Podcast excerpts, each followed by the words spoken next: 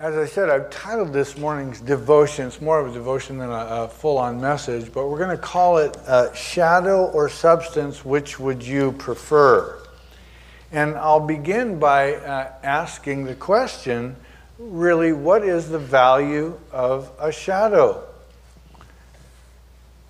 We do know that uh, the oldest employment of a, of a shadow to help humankind really came all the way back like uh, 3500 BC, even perhaps as late as 1500 BC, with the employment of the sundial. And so, as uh, the Egyptians can take credit for it, the Babylonians can take credit for it, with the sundial, there came the ability uh, to place uh, uh, an object up, and it would be the, the light of the sun hitting that object, throwing a shadow on what the uh, early engineers had developed as a circle that represented uh, the hours within a day. And so time began to be measured through the, the use of shadow.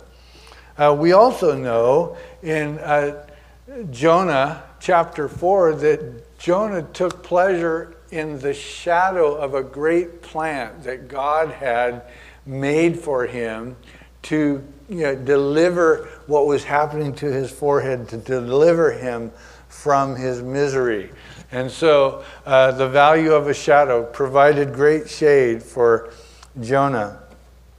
We also know that the definition really of a shadow is that it is something caused, as I gave illustration a moment ago, it is something caused by the interception of light. Okay, so there's an object and light hits that object, and that light is intercepted, therefore causing a shadow. Jesus talked about uh, people who lived in the shadow of death. Matthew chapter 4, he said, A people who sat in darkness have seen a great light, and upon those who sat in the region of the shadow of death, light has dawned.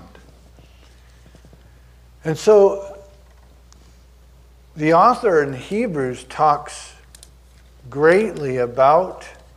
Um, the value and the application of a shadow in uh, Scripture, but more importantly, in the life of the people of God. A couple of verses I'll share with you. Hebrews 8, we're told that the Old Testament priests, as it related to outward things they did and observances, Hebrews 8 5, that since uh, there are priests who offer the gifts according to the law, who serve the copy and shadow of heavenly things. In other words, what the author of Hebrews is saying is that what they were doing was like the shadow of heavenly things that are really going on.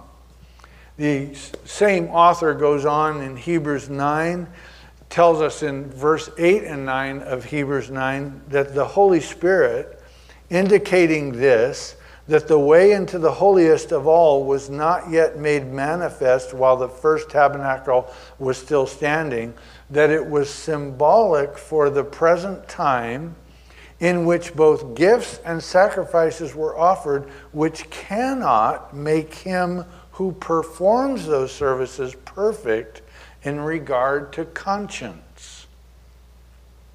Hebrews chapter 9, verse 8 and 9.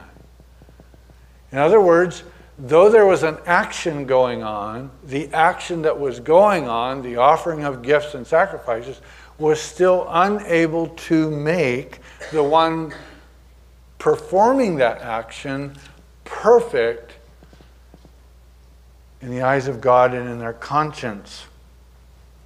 The same author goes on in Hebrews chapter 10, verse 1 to say this For the law, having a shadow of good things to come, and not the very image of the things, can never, with these same sacrifices, which they offer continually year by year, make those who approach perfect. And so the Apostle Paul, in his writing to the believers in Colossae, employs this fact about the difference between the shadow and the substance. We read it there in uh, verse 17. He said, Which are a shadow of things to come, but the substance is of Christ. And he makes it clear to the reader that there was a need in his desire to uh, educate and mature the believers there in Colossae that there was a need to explain to them the truths of Christ because of the inclination toward outward observances and because of the threat of the heretical teaching of Gnosticism. You recall that just last week we, we dealt with his you know, theological major stand toward them to help them understand that what the Gnostics were trying to feed them, the, the foul joke that uh, an imperfect God created an imperfect world and that there, there are these various ways to get to heaven that are secret and only a few know, and, and all this, you know, theological garbage, really. And, and the Apostle Paul says, no, says, in Christ. In him you are complete. We ended last week with verse 9 and 10. For in him dwells all the fullness of the Godhead bodily, and you are complete in him, O Colossae believer. You don't need to reach out and get some other secret, some other knowledge, some other thing. No, in Christ you're complete. And so he addresses the theological errors that were running around the, the neighborhood, so to speak. And now he wants to address the practical errors that were running around that same neighborhood in the form of legalism.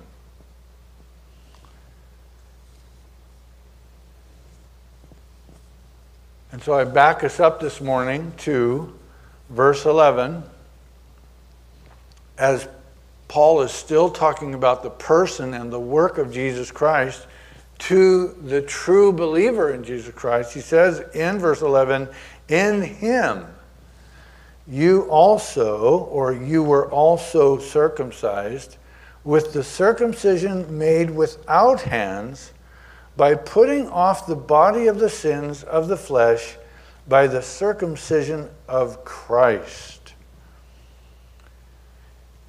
In other words, the Gentile did not need to follow uh, Judaism's rules and regulations to try to adhere to some form of uh, outward religious action that would make them acceptable in the eyes of Judaism's leaders. Because Paul was reminding them that no, Christ came placed himself on a cross willingly, died and took the penalty of sin, and gave us a new covenant by which that covenant, now who placed our faith in Christ, are made righteous in the eyes of God because of the blood of Jesus. Not an outward action of any kind constitutes a righteous standing in the eyes of the Father ever again since the cross of Calvary. In his letter to the Romans, Paul told them in Romans uh, 2 28 and 29 that the Jew is not one outwardly, nor is circumcision that which is outward in the flesh, but he is a Jew who is one inwardly. And what was the Jew of that day? The Jew of that day was the one in human society that was carrying the truth of the one true living God and was to be a witness to the world of that God and who that God is. And so now the Christian, the one who comes to faith in Christ, is to has been given the mantle in the New Testament to take up, go you into all the world and make disciples of all men, be a witness for the Son of God about the one true living God in the power of the Holy Spirit of God, uh, and do this as unto me, the Lord was saying. It's not an outward act that makes you right or not right. He also deals with the outward action of baptism. Notice verse 12. He says, Buried with him in baptism, in which you also were raised with him through faith in the working of God who raised him from the dead. Now, what's beautiful about this is though in Judaism it was necessary, in Christianity it, it is not necessary. I'm speaking of circumcision as, as something uh, needed. As we come to the subject of baptism, Jesus transformed that. Because in Paul's day and in that community of, of uh, Jewish societies, the only ones that really baptized the only ones that really entered into water for the sake of what would be constant, what constitute spiritual cleansing were really those um, uh, Pharisees, Sadducees. You remember down in um, Qumran, there were, we, we've been over there, uh, had the privilege of going over there and found these clay bathtubs uh, carved into the ground, and, and they only the spiritual elite would use these tubs filled with water for what would be constituted ritualistic cleansing, supposedly getting closer to God through the entering of some water.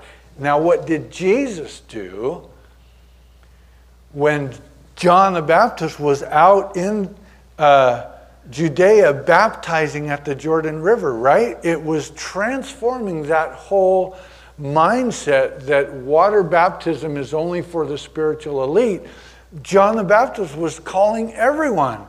Uh, make straight the way of the Lord. Now is the day of salvation. And people were coming in droves because this meant if I do this, I'm, I'm declaring another greater devotion unto God. And so people were entering the Jordan River, John's baptizing, and out of the bushes, or however you want to explain it, comes who?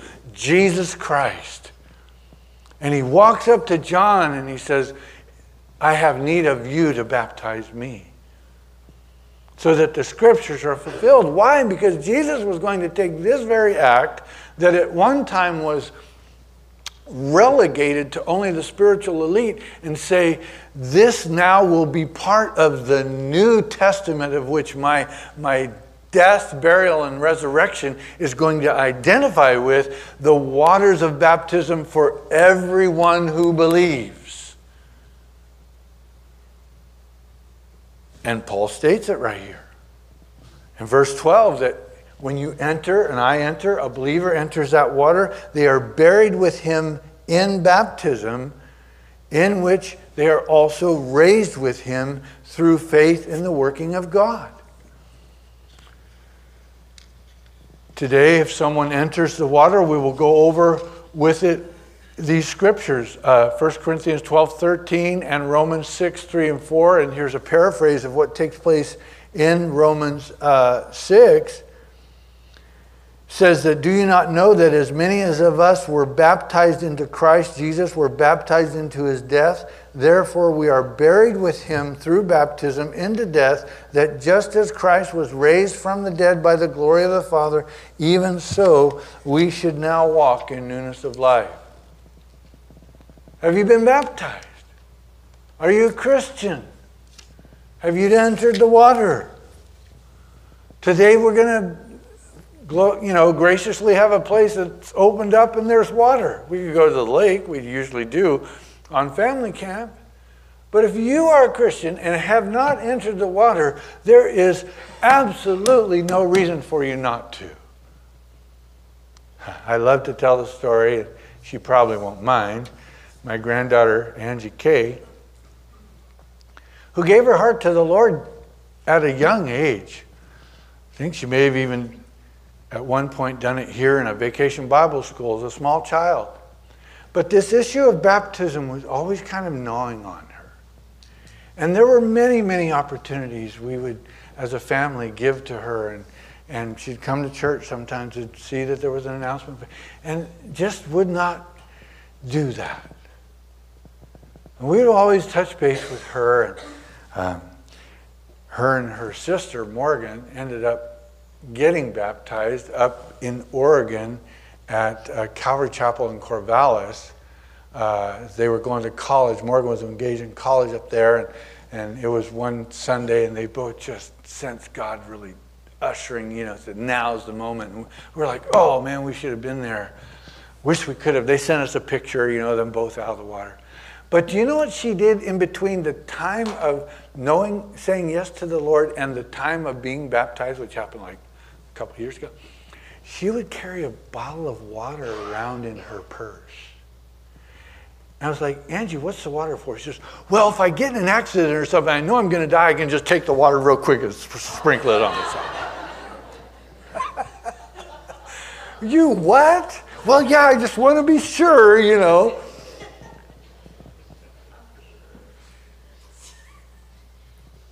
It's precious because in her heart of hearts, she understood the beauty of water baptism and what it means to the believer. Paul makes it clear to the Colossians. When you enter that water, it's like entering the grave with Christ. Come up out of that water, it's like being raised with him from the dead. And you might say, okay, yeah, I've been baptized, but I still have a war with my own flesh. What's up with that? And to that, we simply respond and say, Yes, we're in a war with our flesh until the day we die. That's when that war ends. And God uses that war with our flesh to shape and form us to be more likened unto the person of Christ in our dealings with other people here. Because until we came to faith, we all, he states it in verse 13, and you, to the Colossian believer, he's telling, and you, being dead in your trespasses and the uncircumcision of your flesh, he has made alive together with him, having forgiven all trespasses. Can you say amen? They're all forgiven. And he says, having wiped out the handwriting of requirements that was against us, which was contrary to us, he and he has taken it out of the way, having nailed it to the cross. Another truth of Christ that Paul needed to explain to the Colossians. The truth was that Christ took it. I love what uh, Walvoord and Zuck uh, is a classic commentary set and writes this regarding uh, the requirements against us, the handwriting. He says, This written code, speaking of the, the law of God, was like a handwritten certificate of debt. And since people cannot keep the law, it is like a bill of indebtedness that never goes away. So people are unable to pay the debt. People who are unable to pay their debt are criminals, and criminals are charged this certificate of indebtedness by his death. He goes on to say that it is as if he were nailing it to the cross with him, showing he paid the debt. He wiped the slate clean. Barry Stagner yesterday used this phrase, powerful phrase, that the secular world, their look, their view, their understanding, if you will, of the law of God, the laws of God, the commandments of God, right? Most Westerners have heard of the Ten Commandments. And so he used this phrase, I hadn't heard this before, but it was, it was an awakening to me as, also, as well, that most people view the Ten Commandments as, quote, the ten moral concepts of God subject to acceptance. Can you say that with me? The ten moral concepts of God subject to acceptance. And the key there in the secular unbelieving world is that, yes, those are moral laws that evidently have come from a, a, a God of this thing you Christians call the Bible, but they're subject to acceptance if I accept that moral law. And one professor, he told a story of one professor uh, used to have this caption on his door. It said, God said it, I believe it, that settles it. And one day the professor, just in an act of wisdom, he took a pen and he went to the front of the door and he scratched out, I believe it. And one of his students came up, I love this story. One of his students comes and says, Professor, Professor, why'd you scrape out, I believe it? He says, Well, think of it. God said it, that settles it. Doesn't matter if you believe it or don't believe it, God said it, that settles it. Doesn't matter if you believe it or don't believe it, it does not disregard the fact that God has said it. And you and I were dead in trespass and sins. We were criminals. And God took that charge against us and nailed it to the cross and said, Debt paid. And when he did that, and Joseph of Arimathea came along and took his body down and wrapped it and placed it in the tomb. And as the scripture so powerfully declares to us, on the third day he rose again. There he speaks to Mary in the garden. She's amazed. He walks with the two on the road to Emmaus, and, and they're all downtrodden because their Messiah, their Savior, is, is dead. And they're walking along sad, and he's with them. Says, well, tell me, what is it you're so sad about? Have you been in Judea very long? Have you not heard? And they proceed to tell Jesus all about Jesus, except the fact that what they don't know is that He's there with them. And He declares to them, hey, that's me. Because in his resurrected state, Paul deals with it in verse 15. He says, having disarmed principalities and powers, he made a public spectacle of them, triumphing over them.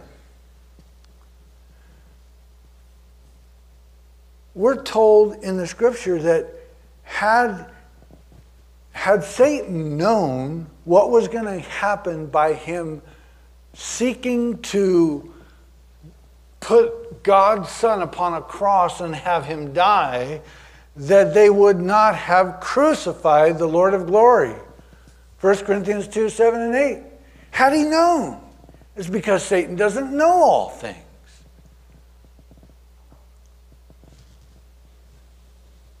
And when he resurrected, he disarmed principalities. In other words, your faith and mine in his efficient efficacy of his blood disarms the principalities and powers that would keep you and I bound in sin and brings us to a place of freedom to walk in the newness of life. And so Paul's seeking to impart this truth to the Colossian believer as the Spirit of God would want to impart it to you and I this morning. Don't let someone judge you in the food you drink.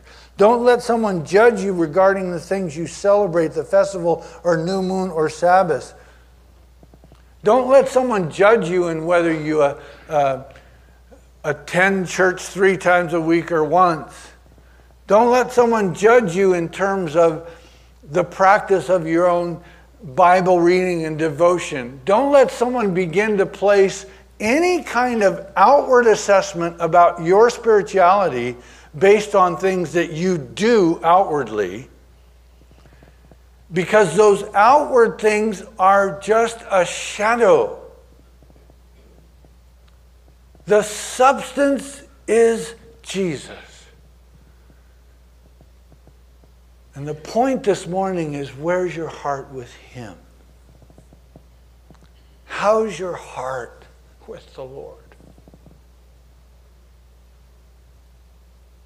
Are you close?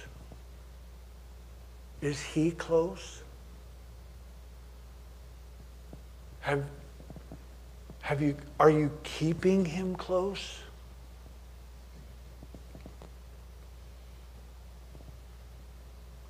Because, beloved, as we so adequately were reminded yesterday, what's going on right now in our world, in our country, in our state,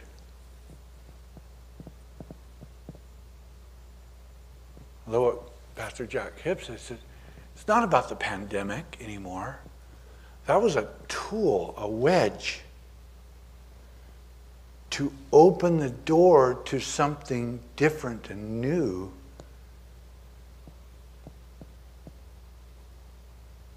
Of how society lives. And the glorious news is that Jesus Christ, He's the same yesterday, today, and forever. And what he's asking and inviting and appealing and, and wooing his people to is a deep, sincere sense of devotion, keeping him close, so that we can hear his breath in our ear. We can sense his touch on our shoulder. That we're not walking so far away from Him, with Him so much at the distance that He has to yell or shout to get our attention, but rather He has our attention every moment of every day. The church. It's not a building, it's a people. Ecclesia, the ones called out. It's a gathering. and His Spirit at work in you and me, the church. In these last days in which we live, men will become lovers of themselves, lawlessness will abound. Are we not seeing that? You might say, oh, we've seen that for decades and decades. Yes, but again, you know, those of you who are there yesterday, you know, I'm just touching a couple of items, but this is the first time in human history that the church has existed at the same time that Israel has existed. And so these things that, that are calling to the deep and uh, real places of those who will name the name of Christ, his coming is at the door. His return is soon. And he calls to his people, watch. Be ready. I love it. He said yesterday, I think it was Barry, he said, it's not get ready. He didn't tell the church, he didn't tell his followers to get ready. He said, be ready. Are you ready? This morning. Are you ready today?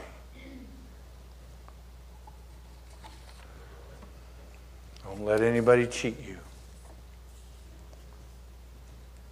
take your reward, taking delight in false humility, worship of angels, intruding into those things which he has not seen, vainly puffed up by his fleshly mind, and not holding fast to the head, from whom all the body, nourished and knit together by joints and ligaments, grows with the increase that is from God.